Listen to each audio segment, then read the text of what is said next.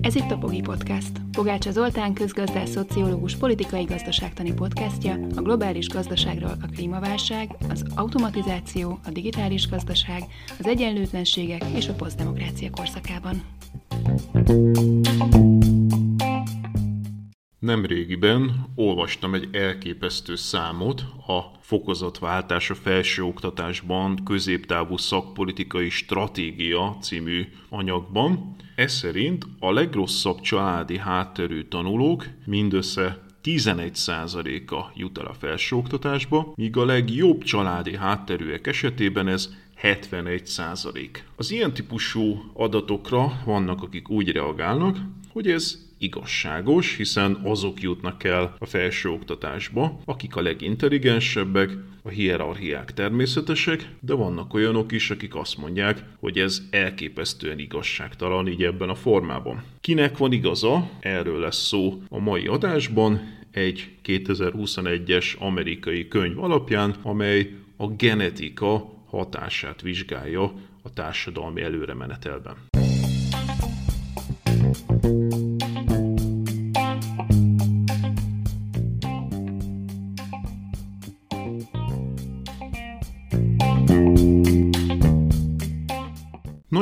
Vita, hogy az emberek előremenetelét, karrierjét, gazdagodását, sikerét az életben mi határozza meg. Alapvetően háromféle magyarázatot szokás adni. Az első, hogy az élet meritokratikus, érdemelvű, azaz, hogy mindenki azt szerint jut előre, hogy mennyit dolgozik, mennyire szorgalmas, mennyire jó döntéseket hoz. Ezt a nézetet tipikusan jobboldali és piaci liberális meggyőződésű emberek vallják, esetleg a főáramú közgazdaságtant kritika nélkül elfogadók illetve sikeres emberek, akik szívesebben látják a sikereik mögött saját döntéseiket, mint előnyös társadalmi pozíciójukat, kapcsolataikat. Egy másik alternatíva szerint alapvetően a gének határoznak meg mindent, azok pedig nagyon különbözőké tesznek minket. Az emberek egyenlősége fikció, hiszen mind másmilyennek születünk.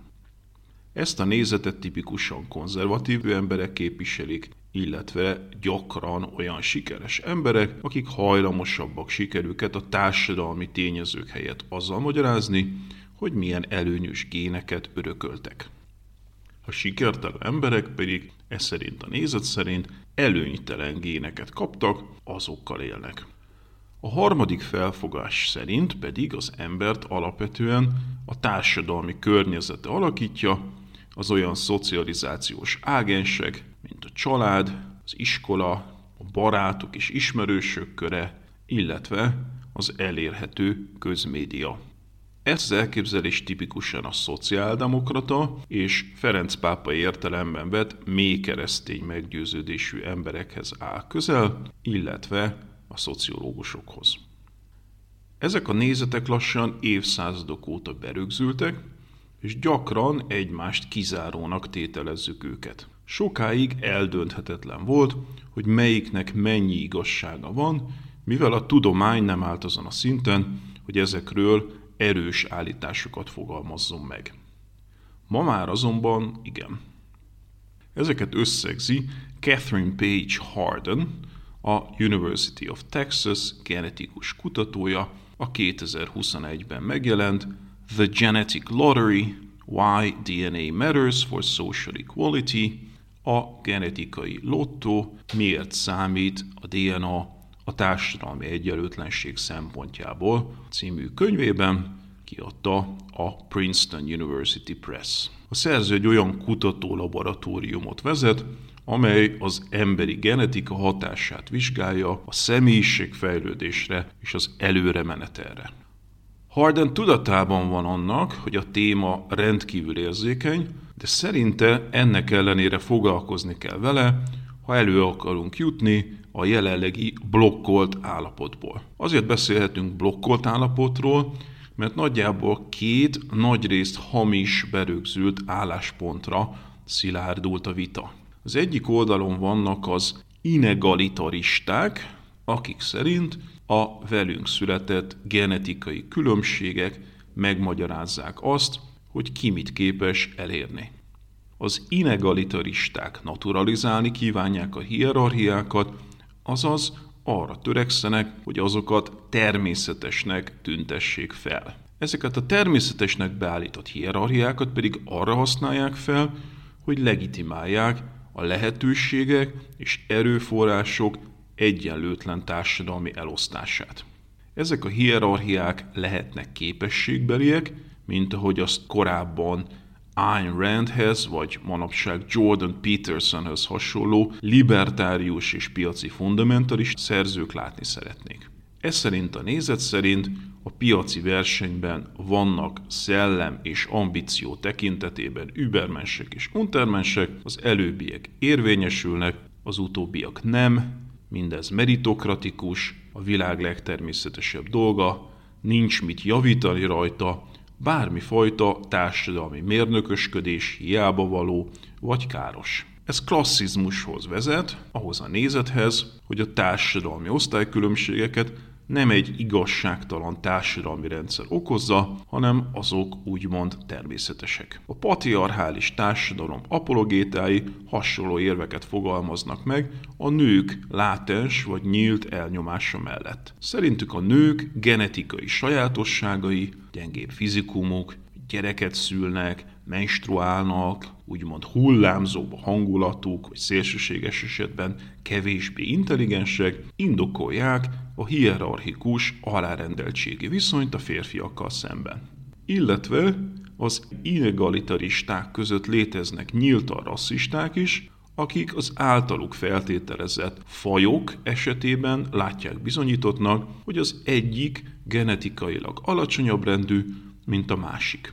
Ennek ismert módon a végpontja a rabszolgatartás, a nácizmus, a holokauszt, a ruandai vérengzés, a dél-afrikai apartheid, illetve az Egyesült Államokban a 60-as évekig tartó úgynevezett Jim Crow féle fai szegregáció.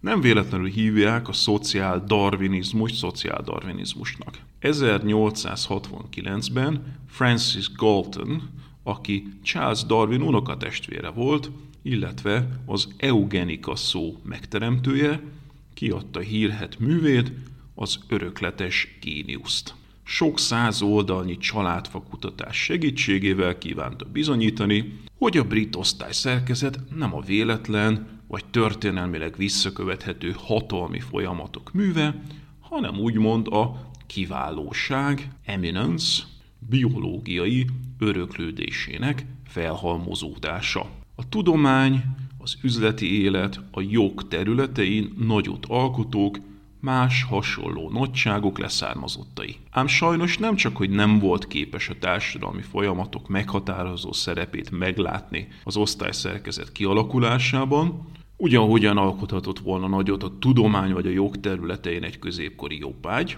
hanem ráadásul még manipulálni is kívánta ezeket a folyamatokat annak érdekében, hogy az általa alacsonyabb rangúnak képzelt gének ne adódhassanak tovább. Ezzel megalkotta az eugenika fogalmát. Amikor meghalt 1911-ben, nagyobb összeget hagyományozott a University College Londonnak, a Galton eugenikai professzor pozíció finanszírozására. Ezt legelőször támogatottja Carl Pearson nyert el, aki a frissen alapított, alkalmazott statisztikai tanszék vezetője volt. Pearson neve ismerős lehet mindenkinek, aki valaha statisztikát tanult, alapvető fontosságú újításokkal járult hozzá a statisztikai módszertanhoz, amelyet ma rutinszerűen használnak minden tudományákban.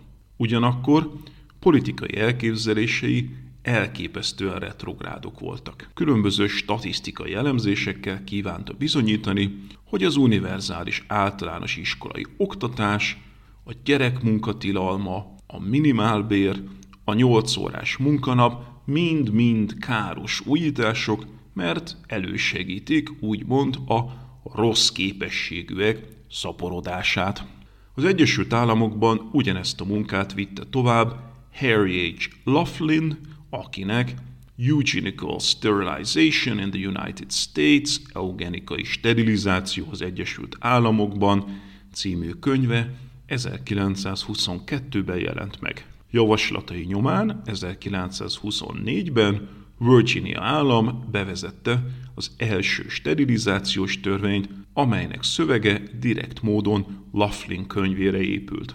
Az egészen 1972-ig hatással bíró törvény alapján 8000 Virginiait sterilizáltak, illetve országszerte mintegy 60 ezer amerikait, mivel a törvényt más államok is lemásolták. Az amerikai eugenisták a 30-as években türelmetlenekké váltak, mert a náci Németország határozottabb eugenikus törvényeket vezetett be a fogyatékkal élőkkel szemben. Illetve 1935-től jöttek az újabb és újabb megkülönböztetések a zsidókkal, cigányokkal, szlávokkal, melegekkel és másokkal szemben. Laughlin Berlinbe küldte a gazdag eugenista textilmágnást Wycliffe Preston Drapert, hogy az részt vegyen a náci párt kongresszusán. Visszatérve Draper megalapította a Pioneer alapot, amelynek neve az úttörő amerikai családokra akar visszautalni, és amelynek célja az volt, hogy támogassa az emberi genetikával és úgymond a faj feljavításával kapcsolatos kutatásokat. A Pioneer Fund egyébként máig működik, ahogy fennmaradtak természetesen a legkülönbözőbb inegalitarista nézetek is, legyenek azok osztály, faji, nemi vagy más alapúak. A vita másik oldalán Harden szerint azok állnak, akik az inegalitaristák álláspontjával szemben azt látják jó reakciónak, ha a genetikai hatást teljes egészében tagadják. Harden itt Bill Clinton egyik ismert beszédére hivatkozik, amely akkor tájt hangzott el, amikor az emberi géneket először sikerült tudósoknak szekventálnia, azaz feltérképeznie. Clinton az eredményekben annak a bizonyítékát látta, hogy az egységes emberi faj, azaz a teljes emberiség 99,9%-ban azonos génekkel rendelkezik. Ezért annak hangsúlyozását látta a legmegfelelőbb riposztnak a rasszistákkal és egyéb inegalitáriusokkal szemben, hogy tulajdonképpen mindannyian szinte azonosak vagyunk. Harden politikai reakcióként megérti ezt.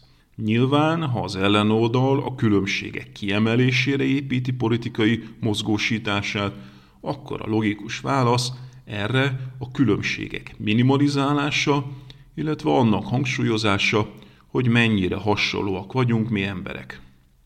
Ennek tudatosítása segít elkerülni azt, hogy megismétlődjenek az eugenika, nácizmus, az amerikai rabszolgasság és Jim Crow apartheid rendszerek, a nők másodlagosként való kezelése. Ugyanakkor Harden határozottan kiáll amellett, hogy az inegalitarizmus cáfolatához nincs szükség a genetikai hatások eltagadására. A genetika jelenállása szerint van szerepe az emberek sorsának meghatározásában, csak nem úgy, ahogy azt az inegalitáriusok gondolják, hanem akkor hogy. Mindehez érdemes egy kicsit belemenni a genetikai kutatások eredményeinek logikájába. A genetika szerepe. Az úgynevezett GWAS, Genome Wide Association Study kutatások képesek kimutatni egyes társadalmakon belül a genetikai örökség hatását az emberek társadalmi sikerére. Vannak egyrészt determinisztikus genetikai hatások, ezek egy az egyben meghatározzák az ember fenotípusát, az esetek nagy részében testi felépítését vagy valamilyen betegségét. Az emberi viselkedés viszont poligén, azaz nagyon sok genetikus elem határozza meg egyszerre. Az emberi faj valóban 99,9%-ban azonos, ahogy Clinton hangsúlyozta, a fennmaradó kis rész azonban nagyon fontos a tekintetben, hogy milyen hatással van az adott személy sikerére vagy sikertelenségére az életben. A sikeresség méréséhez olyan komplex viselkedési mintákat kell vizsgálnunk, mint az intelligencia, a kitartás, a nyitottság és még sok minden más. Ezeket mind poligén, azaz sok apró genetikus elemből álló mintázatok befolyásolják. Ráadásul, és ezt hangsúlyozni kell, nem determinisztikusan, egy az egyben, százszázalékosan meghatározzák, hanem bizonyos valószínűséggel befolyásolják, hajlamosítják. Itt a determinisztikus jelzővel szemben a probabilisztikus vagy stohasztikus kifejezéseket használja és ajánlja Harden. Mindez azt jelenti, hogy bizonyos, fogalmazzunk így, hajlamosítókat a társadalmi közeg aktiválhat, más társadalmi közeg nem. Ahol a család, az iskola, a társadalom mindent megad a fejlődőben lévő gyerekeknek, ott egyszerre tud mindenki jobban kiteljesedni, de a köztük lévő genetikai különbségeknek is nagyobb lesz a hatása. Ahhoz lehet ezt hasonlítani, amikor adott egy gazdag földű, jól öntözött kert, ahol bármilyen genetikájú növény nagyra nőhet, és az egyes növények közti különbségeket alapvetően már csak a genetika határozza meg. Egy másik kertben viszont rossz a talaj, és soha nem öntöznek. Itt a növények nem fognak tudni kiteljesedni, és a köztük lévő genetikai különbségeknek sem lesz érdemi hatása fejlődésükre, hiszen az alapvető meghatározottság a külső erőforrások hiánya. Azaz, ha olyan társadalmat működtetünk, amely igazságtalanul osztja el az erőforrásokat, akkor a társadalmi ok lesz a lényegi meghatározója az elért társadalmi státusznak, és nem a gének. A domináns meghatározó a családi származás, az eredendő egyenlőtlenségek újratermelése. Harden idézi az Egyesült Államok példáját, amely érdemi társadalmi újraelosztás hiányában pontosan ilyen társadalom. Kevin Thom és Nicholas Papa George közgazdászok úgy találták egy 2018-ban publikált kutatásukban, hogy míg a legalacsonyabb poligén indexel rendelkező gazdag gyerekek 27%-a kap diplomát, addig a legmagasabb poligén indexel rendelkező szegény gyerekeknek csupán 24%-a. Azaz, a társadalmi környezetnek, a szülők státuszának sokkal erősebb hatása van arra, hogy ki milyen társadalmi mobilitás képes elérni. Hiába lehetne elvileg hatása a genetikának is, egy igazságtalan társadalomban mégis messze elsősorban a származási család anyagi és szimbolikus státusza, a szocializáció, a társadalmi tőke és a személyes kapcsolatok hatnak, nem a gének. Magyarországról szintén magabiztosan kimondhatjuk egyébként, hogy szintén ilyen ország. Egy 60 országban elvégzett Gallup kutatásban az jött ki eredményként, hogy az emberek 69%-a azt gondolja, hogy a jövedelmi különbségek nem fair módon keletkeznek. Érdemes itt megjegyezni, hogy a társadalmi újraelosztás híveit néha azzal vádolják a piaci fundamentalisták, hogy azok társadalmi mérnökösködnek. A valóság azonban az, hogy az újraelosztás nélküli társadalom maga a társadalmi mérnökösködés, hiszen olyan mechanizmusokat működtet, amely mesterségesen fenntartja a korábbi generációk társadalmi egyenlőtlenségeit. A másik érdekes kutatás, melyet Harden idéz, Izlandon zajlott. Izland fontos ország a genetika szempontjából, mert távoli fagyos szigetország lévén történelmileg a többi országnál homogénebb az ott lakó genetikai öröksége szempontjából, mert igen jó minőségű genetikai adatfelvételek állnak rendelkezésre, és mert az ott élők több mint harmadának génjeit feltérképezték már. Azaz, meglehetősen nagy mintás kutatásról beszélhetünk, amelyből az jött ki, hogy a szülők képzettségi szintje akkor is korrelál a gyerekeik későbbi képzettségi szintjével, ha azok egyébként nem természetes gyerekeik, azaz a génjeiket nem örökölhették. Mindez erőteljesen rámutat a családi környezet és a társadalmi státusz fontosságára. Paradox módon a géneknek pont ott van a legnagyobb hatása, ahol a társadalmi igazságosság a leginkább biztosított. Skandinávia az a régió, ahol leginkább adott a társadalmi újraelosztásból finanszírozott jó iskola, egészségügyi ellátás, közösségi közlekedés, közmédia mindenki számára. Azaz, a származás társadalmi hatását semlegesíti a társadalmi újraelosztás. Ezért talán nem meglepő módon pont Skandináviában a legnagyobb a gének hatása, hiszen itt a legkisebb a társadalmi közeg befolyása. Egy rövid reklám, és már is folytatjuk a műsort. Minden út egy utazás, és mi a Mazdánál arra törekszünk, hogy annak minden pillanata tökéletes legyen. Mazda CX-5 utolsó széria. 194 lóerős, két és fél literes mild hibrid benzinmotorral, akár milliós kedvezménnyel, vagy kedvező finanszírozási feltételekkel elérhető. A finanszírozást az Euroleasing nyújtja THM 4-től 4,9%-ig. A tájékoztatás nem teljes körű, a részletekről érdeklődjön márka kereskedéseinkben. Mazda, Crafted in Japan. Vége a reklámnak, folytatjuk a műsort. Ez így önmagában is egy rendkívül fontos tanulság, amely az inegalitarizmusok létjogosultságát cáfolja. Attól, mert fennállnak hierarchiák, azok még egyáltalán nem természetesek. Azok kialakulása és fennmaradása nagyrészt társadalmi igazságtalanságok eredménye. Márpedig az igazságtalanságok ellen lehet és kell is fellépni. Hádem megemlíti, hogy már a gyerekeknek is kifejlett moralitása van. Ha a házi munkáért színes radírokkal jutalmazzuk őket, inkább kidobják az extra radírt, mint hogy valaki unfair módon megkapja azt. Sőt, még a kapucinus majmok is értelmeznek valami hasonlót.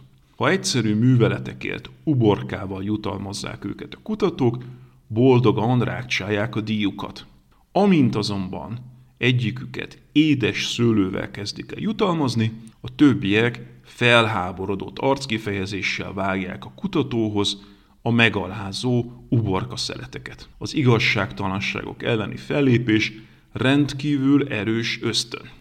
Egyszer egy ismert jobboldali véleményformálóval ültem egy asztalnál, aki felmondta a szokásos inegalitárista montrát, a világ már pedig igazságtalan, mindig is az volt, mindig is az lesz, fogadjuk el. Miközben beszélt, észrevettem, hogy cigarettás dobozával játszik maga előtt az asztalon. Hirtelen ötlettől vezérelve elvettem tőle a dobozt és zsebre vágtam. Első pillanatban döbbenten nézett rám, meglepett felháborodással szemében. Majd hirtelen nevetni kezdett, mert leesett neki, hogy mit akartam demonstrálni spontán udvariatlanságommal. A gyakorlatban az ember igenis érzékenyen reagál az igazságtalanságokra. De térjünk vissza a génekhez. Következő logikus kérdésként felmerülhet, hogy mi van akkor, ha egy adott társadalom már elérte társadalmi igazságtalanságok semlegesítését, ha már olyannyira igazságos, hogy csak a genetikai hatások érvényesülnek. A legtöbb társadalom esetében nagyon messze vagyunk ettől az állapottól, de tételezzük fel mégis. Mit gondoljunk akkor a genetikai hatásokról? A válasz az, hogy semmi különöset. Ahogy a származás társadalmi aspektusai, például a szüleink gazdagsága vagy szegénysége, szerencse kérdése, úgy a genetikai örökség is az. Senki nem tehet arról, hogy a gólya hova dobta le, gazdag vagy szegény családba születette. De ugyanúgy nem tehet arról sem, hogy milyen géneket örökölt a genetika lottóján. Nem a mi érdemünk, hogy magasak vagy alacsonyak vagyunk, fekete vagy kék a szemünk, de a sikerhez hozzájáruló örökölt hajlamosítóink sem. Nem tehetünk róla, ha stresszre, depresszióra vagy szerhasználatra hajlamosító géneket öröklünk, amelyek visszavetik a karrierünket. Egyszerűen nem érdemelvű a genetikai állomány, hanem szerencse kérdése, ez pedig nem lehet jutalmazás alapja. Az a tény tehát, hogy vannak köztünk genetikai különbségek, nem ok arra, hogy ne próbáljuk meg igazságosabbá tenni a világot. Harden itt a szemüveg példáját hozza. A gyengéllátást okozhatja genetikai örökség, de okozhatja életmódbeli szokás is, elégtelen táplálkozás, gyenge fényél munkálkodás, stb. De teljesen mindegy is, hogy melyik a gyengéllátás képesek vagyunk korrigálni szemüveggel, amely ugyanúgy kompenzálja a genetikai hatásokat, mint a társadalmi hatásokat. Senkit nem szoktunk elítélni azért, mert nem lát jól. Nem érdemes egyéb más genetikai örökség miatt sem. Érdemes ezen a ponton újra gondolni a felfogásunkat. Régebben csúfolták az embereket testsúlyuk vagy fogyatékosságait miatt, ma már nem. A náci Németországban 17 ezer siket felnőttet sterilizáltak, 2000 siket gyereket pedig megöltek. Ma már senki sem gondolja, hogy ezen genetikai örökségük miatt üldözni kellene őket. A társadalom felfogása fejlődik. Érdemes tehát újra gondolnunk a viszonyunkat a genetikai különbségekhez. Az emberek személyiségének genetikai befolyásolói különböző spektrumokon mozognak, azaz nem dihotómok, nem fekete-fehérek, nem nulla-egy kapcsolók.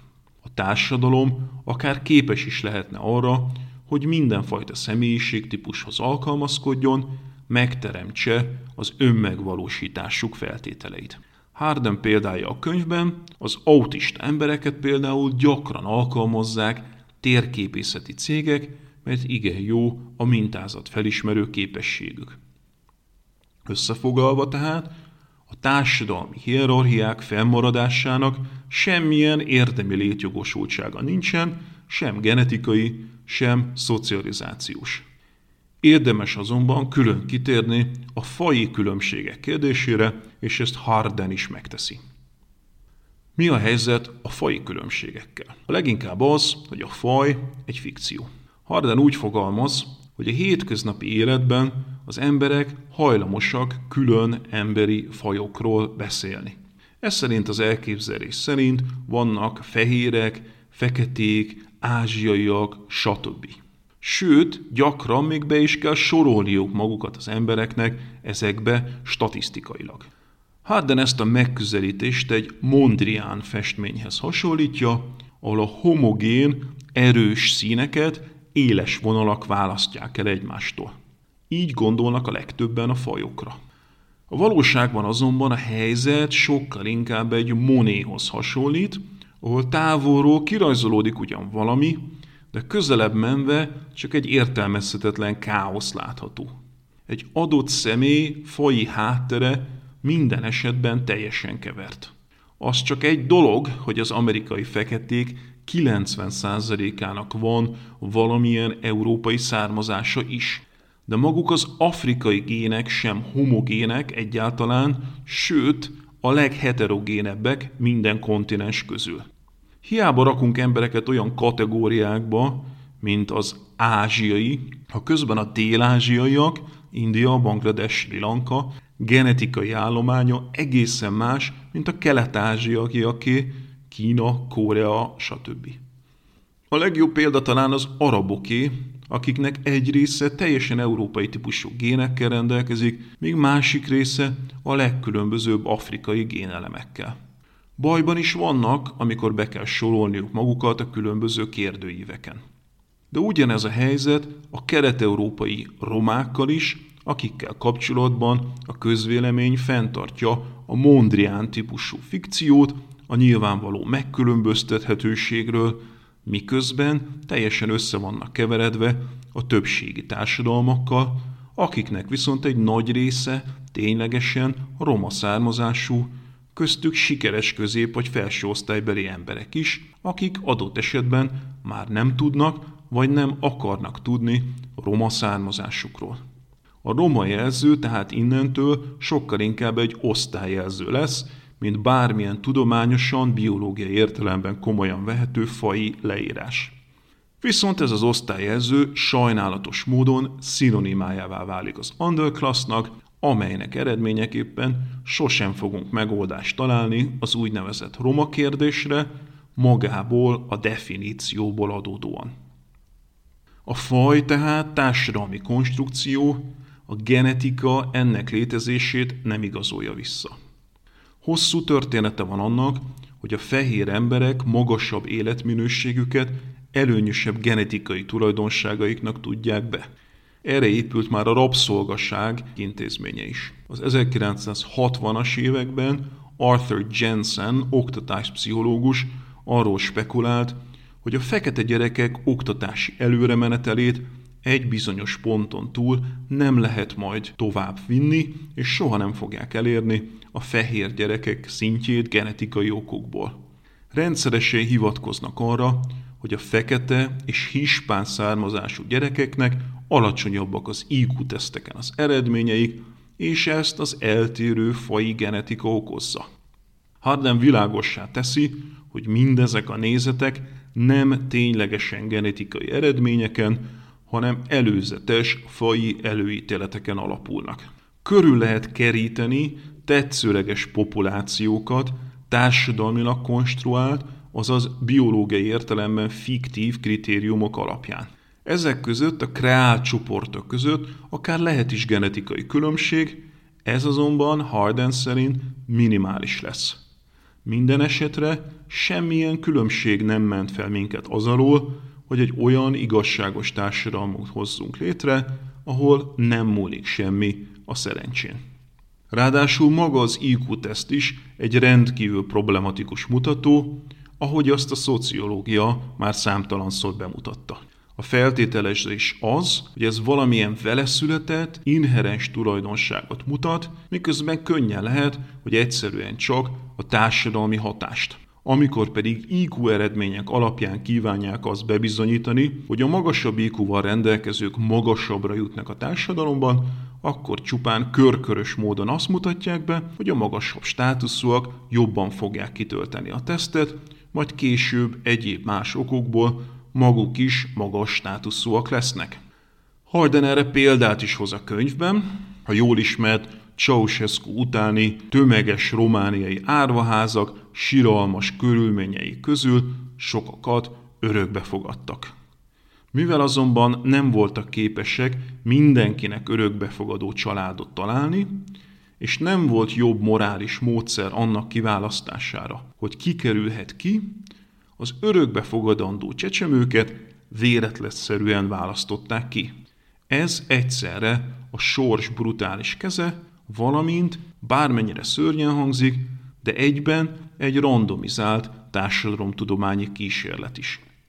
Amikor aztán 58 hónapos korukban megmérték a kikerült és bennmaradt gyerekek IQ-ját, kiderült, hogy szignifikáns különbségek alakultak ki a két csoport között. A családban felnövők IQ-ja átlagban 81 volt, a borzalmas áruházban bennmaradottaké 73. Ráadásul minél kisebb korban történt az örökbefogadás, annál nagyobb volt a különbség.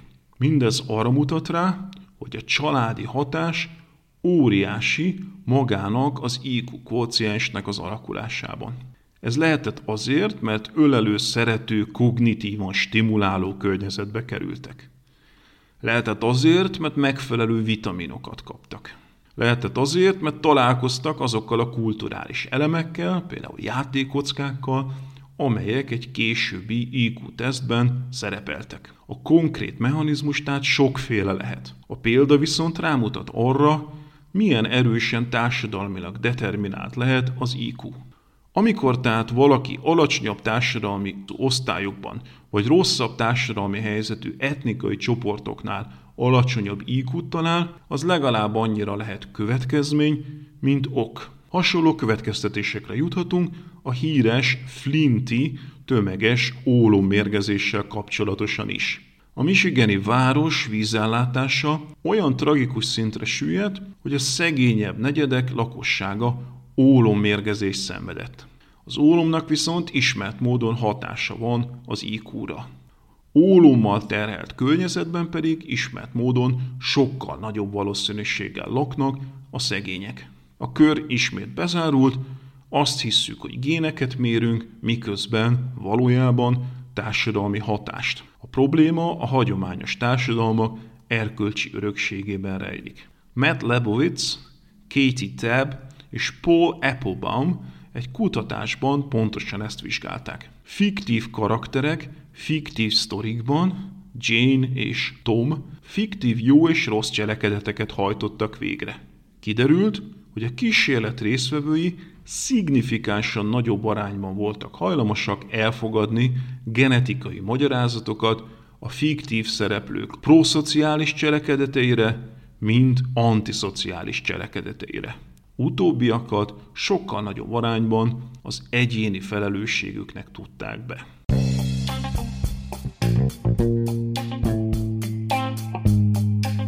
Ez volt ma a Pogi Podcast. Ha vitába szállnál az elhangzottakkal, vagy témát javasolnál, keresd a Pogi blog oldalt a Facebookon. Ha támogatnád a podcastot, azt a www.patreon.com per Pogi Podcast oldalon teheted meg. Köszönjük!